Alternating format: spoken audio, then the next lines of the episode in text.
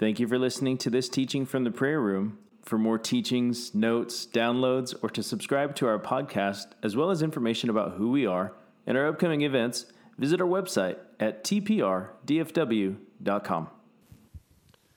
Well, this is our Developing a Forerunner Culture course. This is session 11. and what we've been doing in this course is we've really been talking about the, the DNA that the Lord uh, got into the foundation of this ministry early on, and, uh, and then what that looked like as it kind of got uh, fleshed out and developed over time that caused us to get to year 17 thinking the way that we do, making decisions the way that we do, the values that we have, the way that we live our life together in the Spirit. It was interesting. Uh, this past week, I was uh, with some friends in uh, out of town and uh, other House of Prayer directors, and we were talking about uh, this series because they were asking me, you know, what I was teaching on these days, and and I was trying to explain.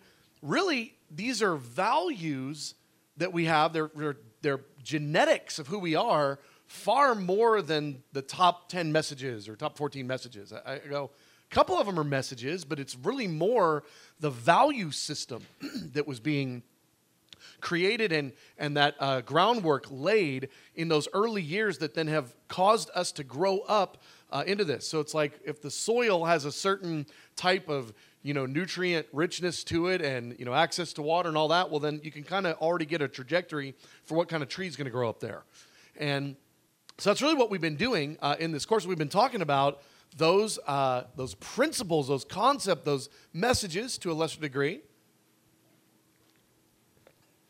that really formed us and so tonight session 11 is entitled those charged to build his house now i'll just give you a little preview, a little snippet.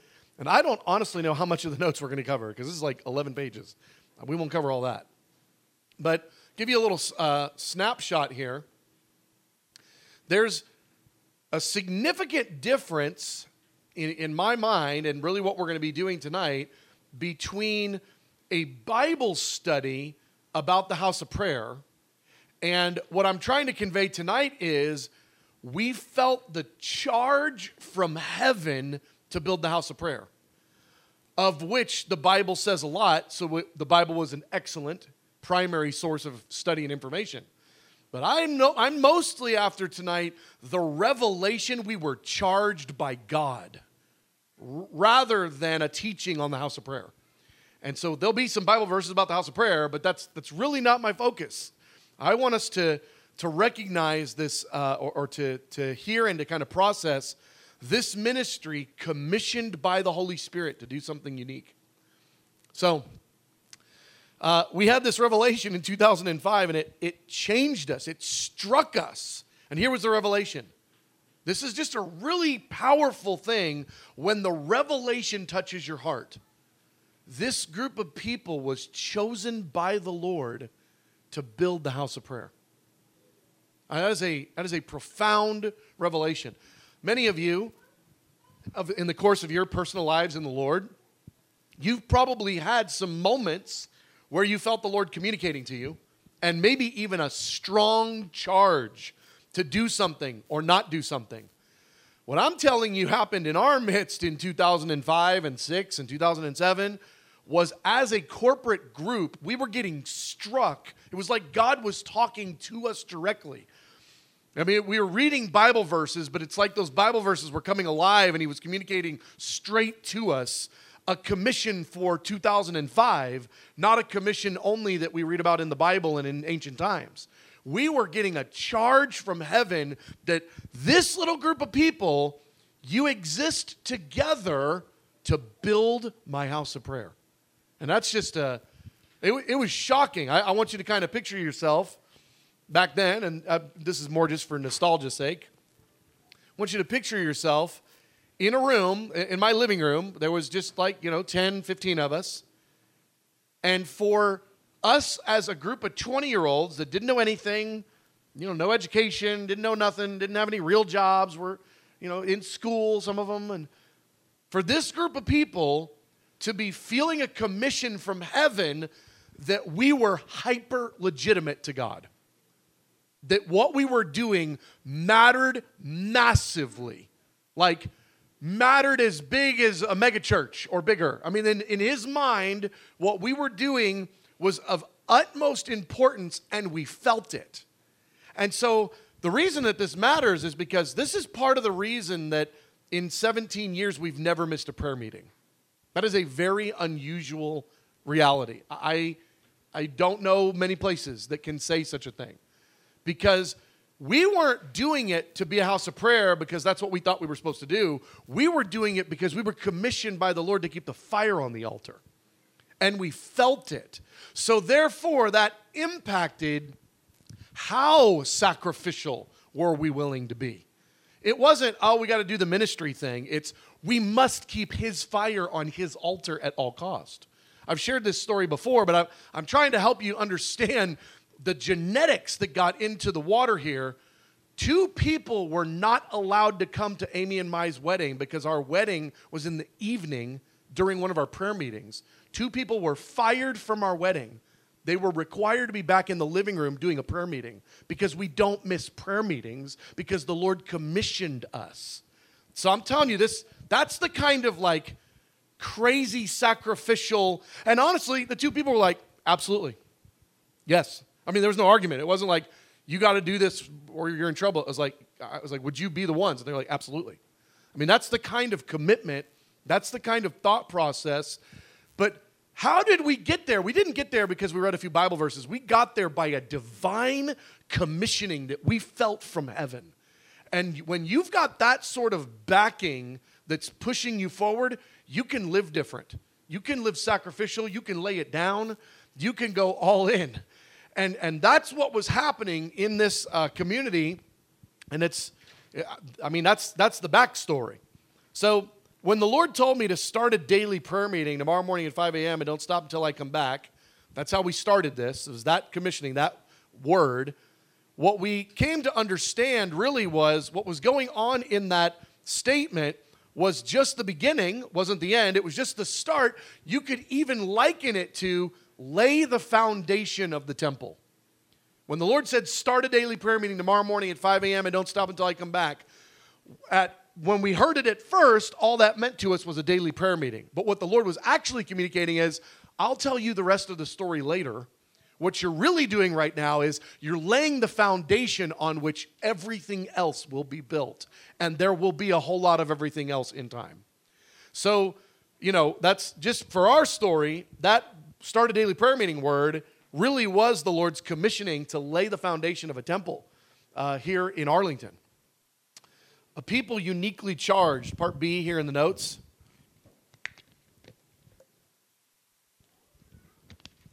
There's a difference between revelation and information. You can get revelation out of information, but if you just have information that doesn't necessarily connect to the heart and to the mind, we were getting a revelation that this was God's will for us. It was, it was striking us. There are some things that are that you can be taught, but then there's some things that you can grow in a conviction of. And this was more than teachings. This I remember a season of time where the teachings I was expecting, because of the way that the Spirit of the Lord was moving, I was expecting when I taught on the house of prayer for conviction to come through the message and touch hearts. I was expecting the conviction. So I wasn't teaching to teach. I was teaching because I knew that the Lord was on it and would bring conviction that I don't mean conviction of sin. I mean deep inner conviction of what is what is right and good and what is true and what we should be about. Just things that are working deep within. And it was happening on a regular basis when we teach on the house of prayer. Uh, all the different internships and we'd reteach the same messages over and over and it would strike the hearts in a very similar way. People getting struck with this is this is what I need to do. I mean there was something happening. And so I just I wrote this line that I'll read because I can say it better or read it better than I can say it. We felt charged to do it. It is build the house of prayer. It wasn't people who were part of a ministry. It was a group of people that had been charged by God to do something important for him. It was that's that's different. I I appreciate ministry. I appreciate social clubs. I appreciate ministries that operate like a social club, where there's people around, they love each other, and they're doing something cool. I appreciate that. This was so much deeper. This was a people on a mission from God. That's how we started.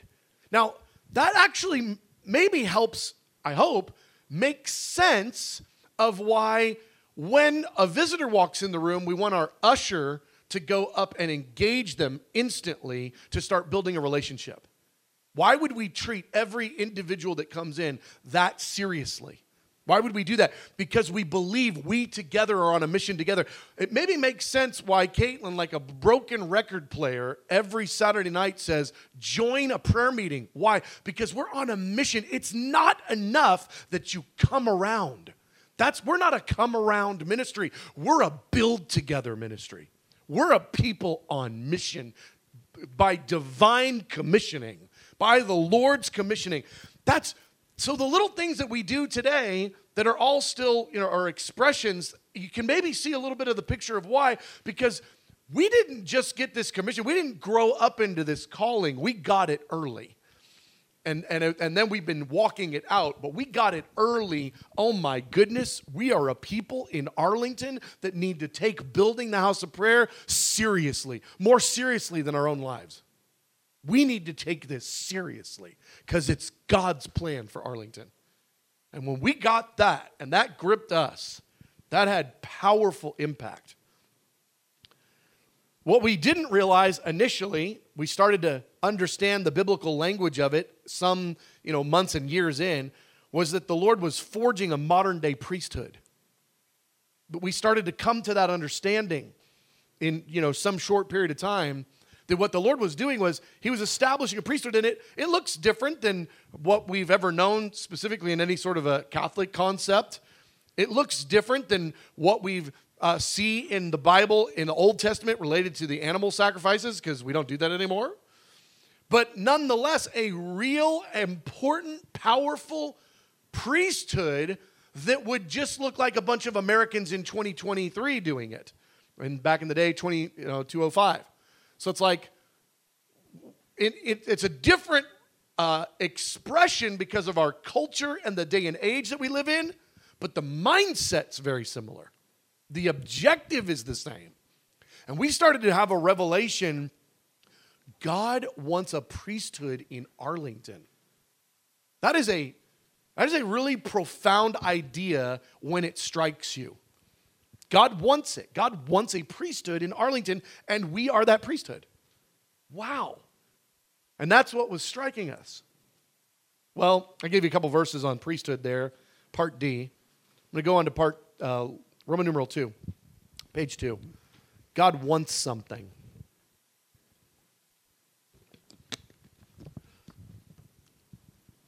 We were uh, on a journey that the Lord was so kind to be fueling us from all different sorts of sources.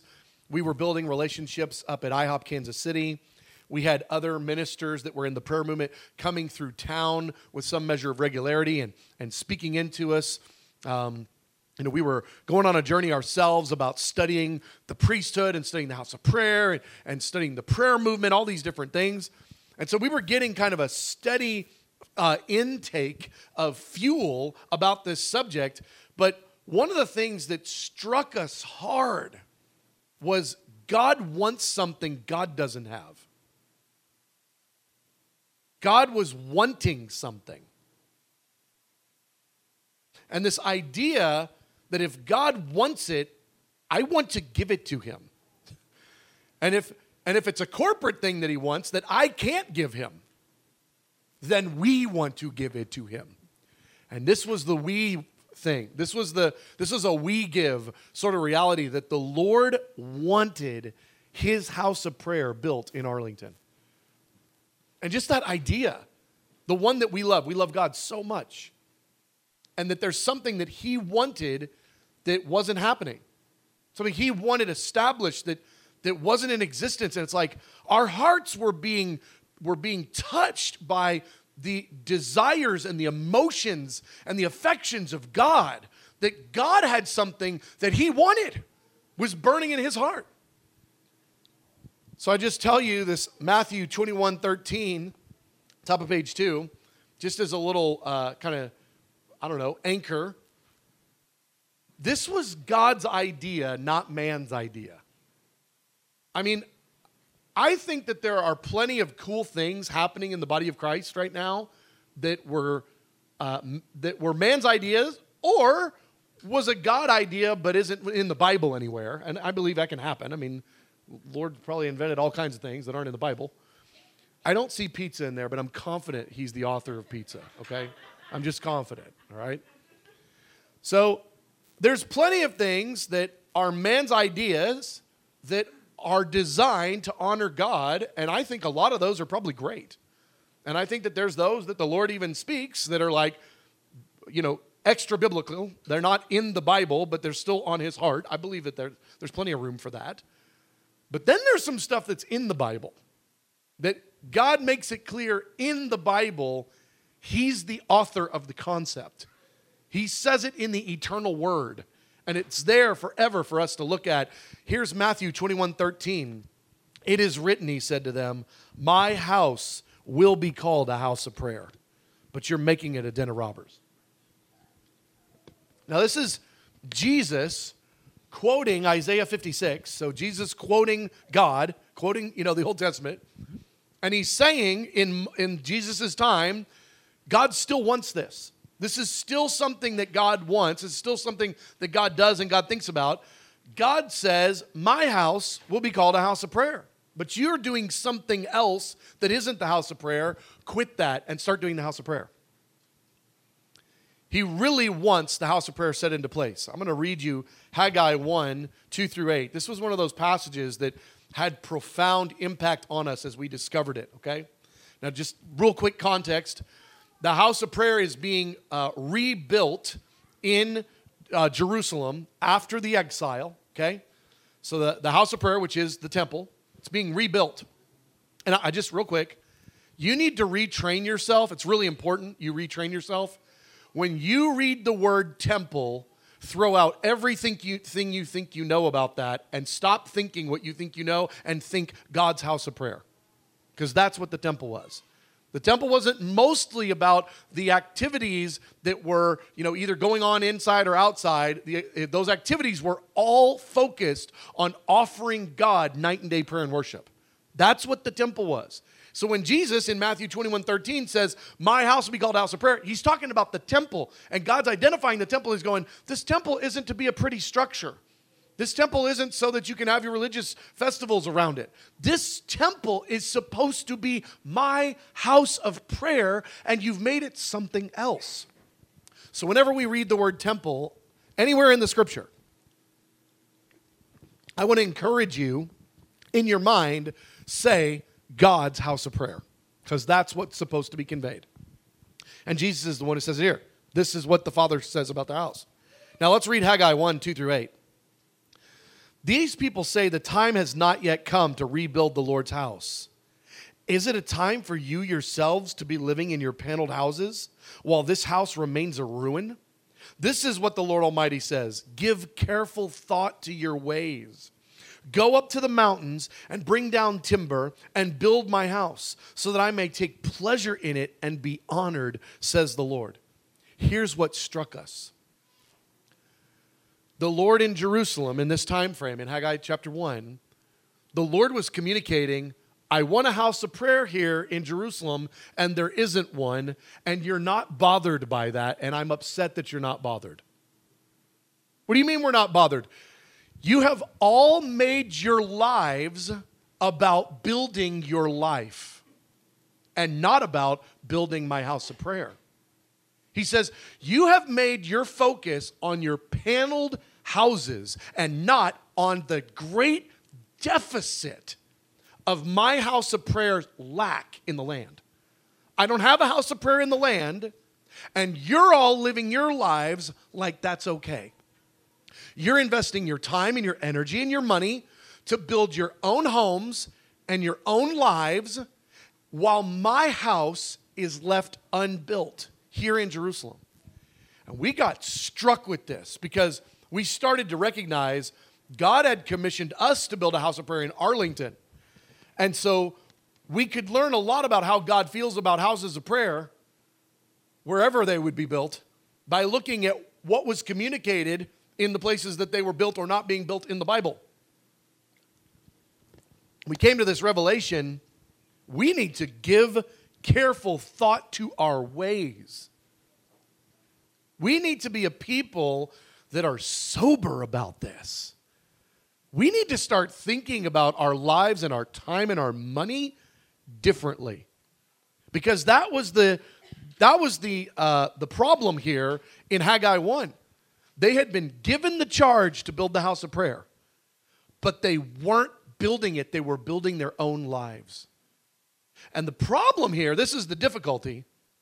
You can't build the house of prayer and your own life effectively. So, what that means is one of them will suffer. And God says, Stop letting my house of prayer be the one that suffers. Instead, why don't you engage faith, which this is just such novel Christianity, but it's my goodness, it strikes home when dealing with this house of prayer issue. And it's something that was the Lord was dealing with all of us back in the living room days and the Livermore days and Pioneer. Instead of making our life about our life and giving God a little extra on the side, let's make our life about building God's house of prayer because He wants one. And let's trust that God will see that sacrifice and do us right and take care of us instead of the opposite, because the opposite won't happen. God will not build his own house, he wants partnership. Now, when we partner, then the laborers don't labor in vain. But God won't just build a house without any human participation, He won't do it. So here he's saying, it's time for you to assess your life. The way that you're spending your time, your energy, your money, what are you doing with your influence? What are you doing with your thought life? Are you building my house of prayer? And if you are, then there's a bunch of promises, and we'll look at a couple of them, that say the Lord will take care of you. He will actually help you. He will make up for the deficit because you can't both effectively build the house of prayer and build your own life you will wind up giving just the leftovers to God and making the priority on your own life. But here's the rebuke when God says, I want a house of prayer in a city. He rebukes the ones that he's commissioned and he says, I want you to stop focusing on your own life and I want you to build my house of prayer. That, look at this, that I may take pleasure in it and be honored. What, What is better or bigger than God smiling? What is worth more in your life than God taking pleasure in something you did for God? Oh my gosh. But you got to recognize what's happening here. Go into the mountains and bring down timber. So let's, real quick, Hey, busy people who have jobs and lives and families, figure out how to make a significant sacrifice to put many things on the side so that you can all go up into the mountains, which none of you were prepared to do that. So you probably don't have the equipment, you don't have the training, you don't have, you haven't even been working out. You're not even going to make the trip because you don't even know how to walk that far. You have not been preparing to do this because you've been building your own life. I want you to stop and figure out how you're all going to go up into the woods and cut down some massive trees, though none of you have any experience with felling trees. So don't die when they fall. Figure that out. Then I want you to bring those giant trees back here after you chop off all the branches. I want you to bring back the enormous logs and just recognize any log you cut in half to make it easier is now less helpful to build my house of prayer. So I want you to bring back the really big ones. This is going to take so much work.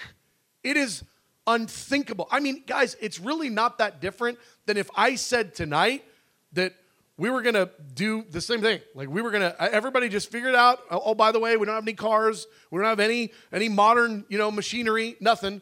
We're to walk to the piney woods and we're to cut down trees and we're to bring them back. It's probably to take us a few years here to even just get the supplies. A few years. How are we to feed our family? I'm not real sure. We're going to have to figure that out on the way because God said, stop focusing on our own house and build his house. Whoa, that is massive. Well, I just want to tell you, I am so proud of the crazy sacrifices that people made around here so that this house of prayer is here in 2023. It would not have been here had there not been some crazy sacrifices made. People going, I'll join missionary staff. I'll stop seeking out my career plans and I will become an intercessory missionary at the house of prayer to build it. Whoa, are you serious? I'll change my entire financial budget for our house, for our home, for our household income. And we're going to stop doing certain things that we've always done and we have a right to do. We're going to not do those in order to give more money to the house of prayer so that the house of prayer has money to operate. Are you serious? I'm going to change up my schedule so that I go into work a little bit later so I can go to the prayer room every morning to help open the building seven days a week or five days a week. What? Flip side, I'll do the flip so that it's night that I close out every every night. So that I'm helping lock up. I'll take a four hour shift as a as a section leader. I'll do this, I'll do it. The amount of sacrificial insanity that we have watched over the years that is required for this house to be where it's at today. We got here through blood, sweat, and tears. I am grateful for what we have right now because a visitor walks in and they don't have to blood, sweat, or tear to be able to enjoy what's happening here. But I want to tell you the way we got here was dirty. It was work. It was people making crazy sacrifices, not going on vacations for years in order to give the vacation money to build the house of prayer. Whoa crazy things, sacrificial things, because you can't build your own house and build the house of prayer effectively at the same time. You just it doesn't work that way. It just it, it takes significant effort. It takes time and buy-in. I'm so proud to have watched this happen. God says it's not just a, a temple, it's not just a, a, a, a night and day worship prayer meeting. He says it's my house. Ownership. It's my house. Can you imagine? I mean, think about this. What's being communicated? You've been given the opportunity to build God a house. Like where he's going to stay on the weekends when he's in town. You have the opportunity to build his house. What could be a greater gift to give God than giving him his house, which he says, I really like my house. In fact, if you'll do this, I'll take pleasure in it. The pleasure is what we're supposed to feel. He says, I'll also be honored. The honor is what gets pronounced loudly and declared to the region.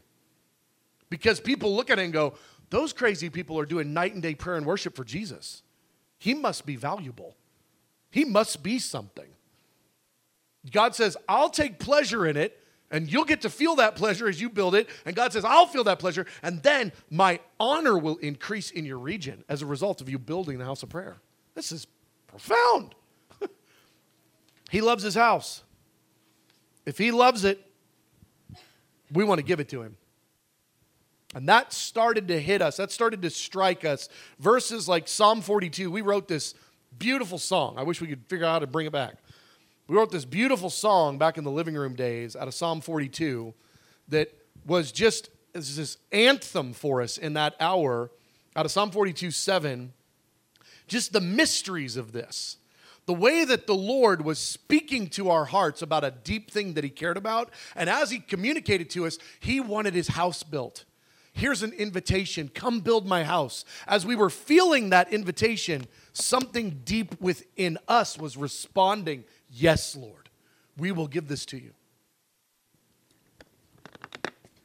Psalm 42, 7.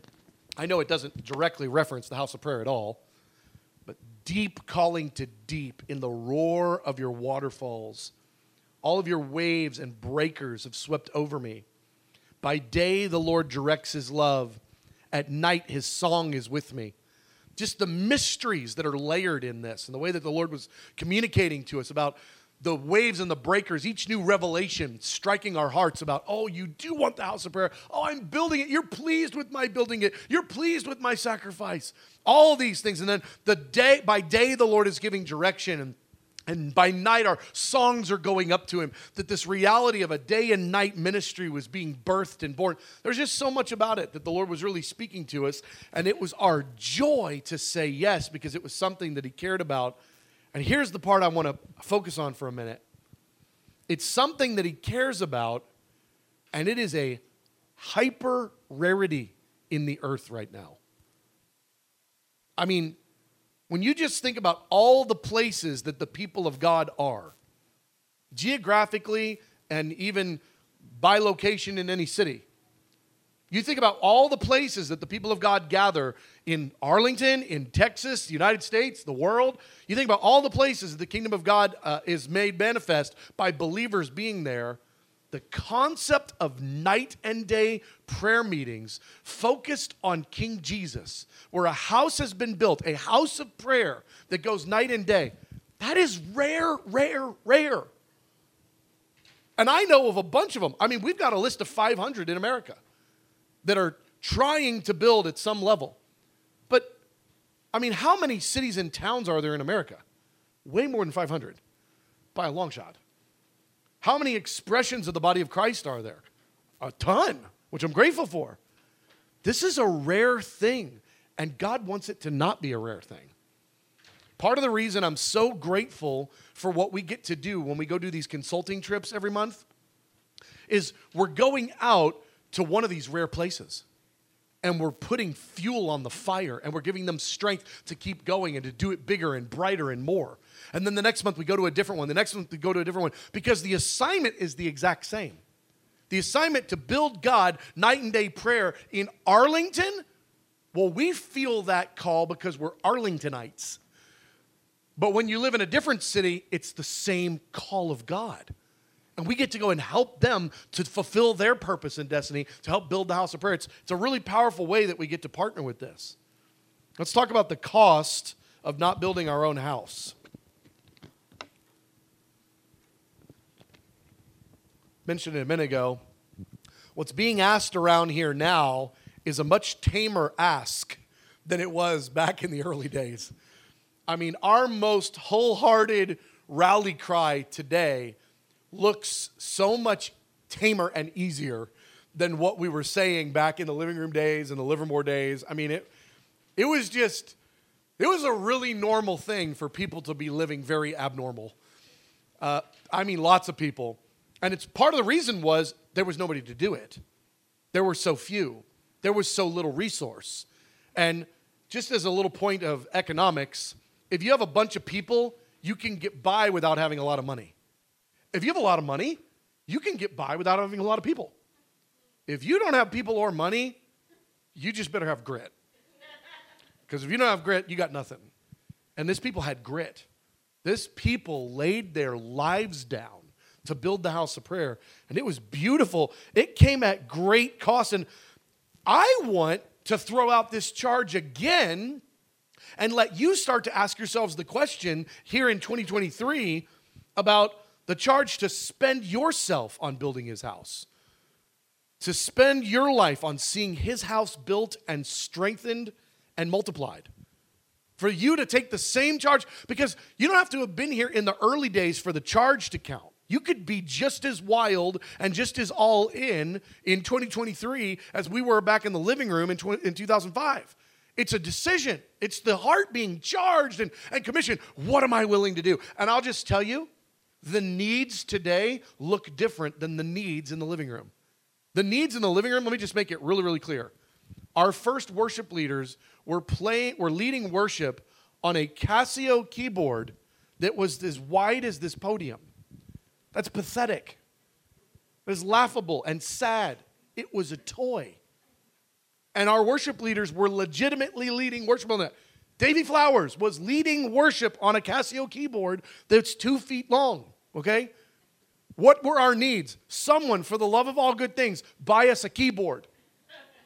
Someone, like, don't eat get a second job, save up money so we can buy a keyboard. That was the need. Well, now we've got a keyboard and we got another awesome one upstairs. So the needs look different, but the need is still the same. The reality of people leaning in to build the house of prayer. I'm thinking about all the sets that we don't have an usher on. I'm thinking about those night watch sets that we want to hit. I'm thinking about our missionaries around here that are underfed, underpaid missionaries. That they are doing their best, they're giving their life to this, and they're making peanuts for what they do. I mean, there are so many ways to actively throw yourself in to aggressively building the house of prayer. So it's not like you missed it. It's just now, actually, now the way that you can participate it's a lot more civilized looking than the Neanderthal caveman things that we needed done back in the day. Okay? Laying down our life for Jesus' desire. I'd never seen this before in John 15. I'd never seen the way that there's a there's a threefold uh, uh, invitation and commissioning to friendship in John uh, 15. I'd only seen it as a two way thing. Look at this John 15, 13 through 15. Greater love has no one than this to lay down his life for one's friends. Now, we know this means Jesus dying on the cross, and we know it means Jesus asking us to, to die for one another, to lay down our lives for one another. What I never saw was how clearly it also is Jesus saying, I'm your friend, lay down your life for me. Now, look what it says here. Greater love is no one than this to lay down his life for one's friends. So he's talking about friendship. says, You are my friends if you do what I command. Not I'm your friend. He says, You're my friend. He says, Show me friendship. But he just got done telling us how we do it. Lay down your life for me. He says, This is how you express friendship to me. Find out what I care about, and as a friend, give it to me. Do whatever it takes. And don't give me the light version. Lay down your life for me. I no longer call you servants because a servant doesn't know his master's business. Instead, I've called you friends for everything I've learned from my father, I've made known to you. Now, check that. The way that we express friendship to Jesus, we take what he has shown us from the Father and we apply it. We obey it. We throw our life into it. What did I tell you we were being shown by the Father in the early stages of this ministry? He wanted a house of prayer in Arlington. Oh my goodness, you have revealed to us, Lord. We're no longer just your servants because we know the master's business. The master wants a house of prayer in Arlington. We're now part of the master's business. Let's give it to him. This is actually the context. This, I mean, Jesus talking about friendship, it's not just him a friend to us and us a friend to one another. He's saying, Be my friend. You do that by taking my kingdom principles, the things that I reveal to you, and you fighting for them to be a reality. I can't think of anything that would please the Lord more. He says, I'll take pleasure in it. Build my house. Build my house. And if we can think of 10 things that please the Lord, and build his house is the 11th, give him all 11. I mean, you don't have to pick. My point is, I don't think we've ever processed our life and our decisions and the way that we spend our time and our energy and our schedules and our affections. I don't think we've ever processed through, I want to show Jesus friendship and give him a desire of his heart. I want to build the house of prayer. He says, It's my house. Come build my house, and I will take pleasure in it. We had to find joy in the sacrifice. And that's really what it comes down to. If you're begrudged in your sacrifice, you can't keep doing it. But if you can find joy, if you can actually see it and go, it's valuable to him, He's, he takes pleasure. I don't know how many times I have thought the phrase in my mind when I came in for a 5 a.m. prayer meeting I didn't want to be at. I've thought in my mind, you take pleasure in this. I'm building your house. How many times when it when the difficulty, we need to sign up, do an extra thing, there was a thing coming up, there was I, I can't remember how many times I've thought about it and gone, you take pleasure in this. This is extremely valuable to you. This isn't about my burden, my sacrifice, what I'm giving up. I don't get to do the fun thing because I got to do the this thing. It's you are pleased with this. And I want to bring you pleasure, and I'm guaranteed to do it when I build his house. Guaranteed. In the process of this, this was the great experiment. And I want to recognize there are many in this ministry right now that are still somewhere in the middle of the experiment. But here's the experiment we had to believe that if we did this and we gave ourselves to it, and it was costly, and costly meant we didn't have stuff, we didn't get to do stuff, and our life was looking less successful than our friend. We had to believe that the Bible was true, and I'll just give you one verse Psalm 37, 4 through 5.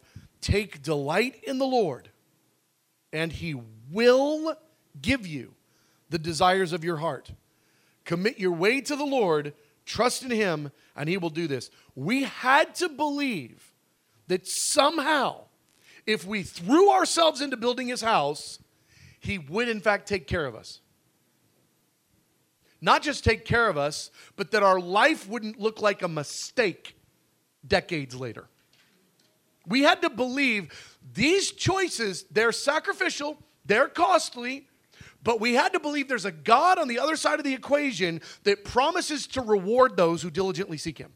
We had to believe it. Like, like God, we're going to do this, and if this doesn't work, you're going to have a house, and we're all going to die sad.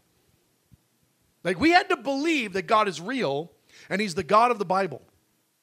And so I, I want to share now a personal testimony with you because I believe this testimony is supposed to be part of our story because it's, it's part of the narrative that we've been walking out since 2005. 2005, when the Lord said, Do this, I said yes, as many did. And I said, Lord, I'm going to give everything I can to this. And I was definitely on the list of those doing crazy things and living crazy ways. And I said, I'm going to do this and this in our life and our finances and in Amy's and my marriage. And I just, I want you to think about this for a second. I have a split sleep schedule. Now, whether that's smart or not smart, it's the best I know how to do, okay? We have a split sleep, or I have a split sleep schedule. I want you to think about how massively inconvenient it is to my family that while they're awake, I'm taking a nap every day. That is massively inconvenient. That is a, that is a real joy kill right there that every day I'm sleeping while they're awake. Why? Well, because I got to get up at four o'clock in the morning seven days a week, and I've been doing it for 17 years. And I have not cracked the nut yet on being able to get to bed at a reasonable hour and not just stare at the ceiling. So it's, it's, that's nonsense. That's a nonsense way to live. So there have been many things over the years where it's like, Lord, we're just going to do this with our money, with our time. We're going to do this because we're going to make this thing work. Well, I'm going to share this testimony because this was I mean, one of the most powerful things, maybe the most powerful thing, at least in some category, that's ever happened to me. I mean, it was a really profound thing. I was pacing back and forth here in the prayer room in October of 2021. And I was, I don't remember what I was talking to the Lord about. All I know is, out of nowhere, I heard the Lord start a dialogue with me that was as clear as day and was profound in its impact. He said, It's time for you to get ready to sell your house. And I said, Lord, I don't even know that I want to sell my house. Like, I, I recognize if we did a bunch of work, we could probably sell it and probably make a good amount of money, but then I'd have to get a house. And the hardest thing in the world right now to do is to get a house. It's kind of easy to sell one. It was really hard in 2021 and, and early beginning uh, part of 2022 to find a house to buy at any sort of a reasonable price. And I was like, Lord, I really don't really want to do that. I mean, can we not? And I just heard him say, I'm trying to bless you here, and you're fighting me. I was like, oh, okay. I was like, you know, I'm going to give in eventually, but can we just talk about this? And, um, and I said, I said, uh, you know, that's going to be a lot of work. And I was really looking for the Lord to say, no, it won't be a lot of work. I'll make it easy for you. He didn't say that. So I was like, oh, no, it really is. Dang, I'm like busy. Do you not know how busy I am right now? He's like, there, there, little boy. And so eventually I'm like, I'm, I'm processing, and I, I've kind of got one last like little you know argument in me or whatever. And I heard him say, You built my house, now let me build yours. And it was one of the clearer things I've ever heard the Lord say to me. And what he was communicating is you spent the last 16 years or 15 and a half, whatever it was, laying down a lot of things to build my house of prayer. I'm going to do some things now for you that you're not even going to believe. And I, am I'm going to blow your mind. You built my house, now let me build yours. And as soon as he said that, I just started weeping. And I said, I was not aware we were having that conversation. I, I was very much still back in Haggai 1. like, let's go to the mountains. Let's, let's build a house prayer. I'm a little tired, but let's just let's keep getting timber. And the Lord's saying, You've done that. Now, of course, that's not like a get out of jail free card. I can quit and go to the Bahamas. But he's like, Listen, you've been doing that. Now, now let me do some return on investment. Let me do some, some uh, Psalm 37 4, delight yourself in the Lord, and he will, in fact, give you desires that you don't have to go make happen for yourself. You've heard me say that a number of times in this series. I'm real big on it, and, and this is why. I knew it was true before the Lord did this particular crazy thing, but then the Lord did this particular crazy thing. In the course of a year, it's the most wild year I can imagine. In the course of a year, we got a house. We went from a 1,500 square foot house to a 2,500 square foot house for $20,000 difference. That's, it was the dumbest upgrade I could have imagined. We, we made so much money on the house that we sold, and then we paid so little money for the house that we bought. And so it was a $20,000 difference for a thousand square feet. I, my, I, my mind was blown. I was like, I could never have guessed that you would do that or could do that. I'm driving down the road one day and I'm thanking him for that. I was like, Lord, I'm so grateful for this house. I can't believe it. He said, I'm just getting started. I said, What do you what do you mean you're just getting started? What is that even? I, I don't even think I need anything else. Like, what, what else? I got a great house. It's like two weeks later. And someone approaches me and they say, Hey, we want to buy your family a brand new minivan. Go pick one out, we'll buy it. You're going to do what? Yeah, yeah, buy it. A new one? Those are expensive, and I think they just got more expensive. Yeah, buy one. It was $46,000. They just wrote the check. That minivan, uh, we didn't pay a dime for the minivan. We couldn't. We didn't have any money to pay for a minivan. We didn't have to. The minivan came to us. A brand new minivan. When we went to go get the oil change the first time, because it was a 2022 and it wasn't 2022 yet, they said, We can't change your oil. Your car's too new. We don't know what to do with this car. I said, because it wasn't even the year yet. We got the van, but I, I just, I was blown away. So I'm driving down the road one day and I'm thanking the Lord. I'm like, Lord, you are amazing. I can't even believe this. And in the process, oh, wait, I forgot to give you one detail. In the process of time, the, uh, uh, uh, wow, wasn't planning to tell the story, got to go quick. Okay. Amy's family has had a uh, ranch in South Texas for forever. It's been part of the family for over 100 years, an operational sheep ranch in South Texas, okay? And it's Amy's favorite place in the world. She loves to be there, it's her recharge place. So, you know, she goes down a couple times a year, always has, just loves it. We go down there for Thanksgiving. Well, the, uh, the, we get this horrific news that because of certain things going on, blah, blah, blah, the family's going to sell the ranch. And so Amy is like, just like, oh, you know, she is really disheartened about this. And so I had been praying, God, somehow give us land. Like, help us have land because I know that'll kind of make up for this fact that we don't have this ranch situation. And and I'm I'm I, I'm praying that, and uh, and I've been praying it for some years. So uh, the timeline here is a little bit of an overlap, and. Uh, in this season of time where the, we get this new minivan, we're driving it around to our new house, it's a 1,000 square foot feet bigger. The Lord just keeps saying, I told you, you built my house, I'm going to build yours. I'm just getting started. I'm driving down the road one day and I'm thanking the Lord about all this. And, and I'm, I'm praising the Lord and I go, Lord, it's unbelievable that you're doing this for me. I can't believe what you're doing. Um, you're giving me too much. It's unbelievable what's happening. And Uh, and I, as, I don't know why I never do this, but while I'm driving down the road, all of a sudden I just decided to turn on the radio, which is a really weird thing to do when you're in the middle of praying. Okay, but I turn on the radio, and as soon as I do, I'm just you can deal with this. You do with what you want with this. I'm just telling you what happened that day. I turn on the radio, and it's a Nine Inch Nails song, which is not wholesome. and as soon as I turn it on, the language, and I was just thanking, Lord, you're giving me things I don't deserve this. I can't believe this. It's unbelievable the way you're blessing my life. I turn it on, and the, the words of the song at that very second were Bow down to the one you serve. You're going to get what you deserve. Now, the context of that is something completely different, but the way that the Holy Spirit's speaking to me, He says, Oh, yes, you do deserve this. You built my house. And I told you, you build my house, I'll build yours. It's sometime in this period, uh, uh, in this uh, season, I don't remember if it was weeks later or what, we find out, oh my goodness, actually, the way that this is going to work when the ranch is sold in South Texas is we're going to get an early inheritance. And there's going to be a ton of money coming our way. And so Amy and I used some of the money because pieces of this ranch have been sold, and we bought 32 acres just an hour or so from here. We bought 32 acres of land. Now, I want you to track the timeline here the Lord said, I'm going to, you build my house, I'm going to build yours. And in less than a year, we own a new home that's a thousand square feet bigger. We have a brand new minivan and 32 acres of land.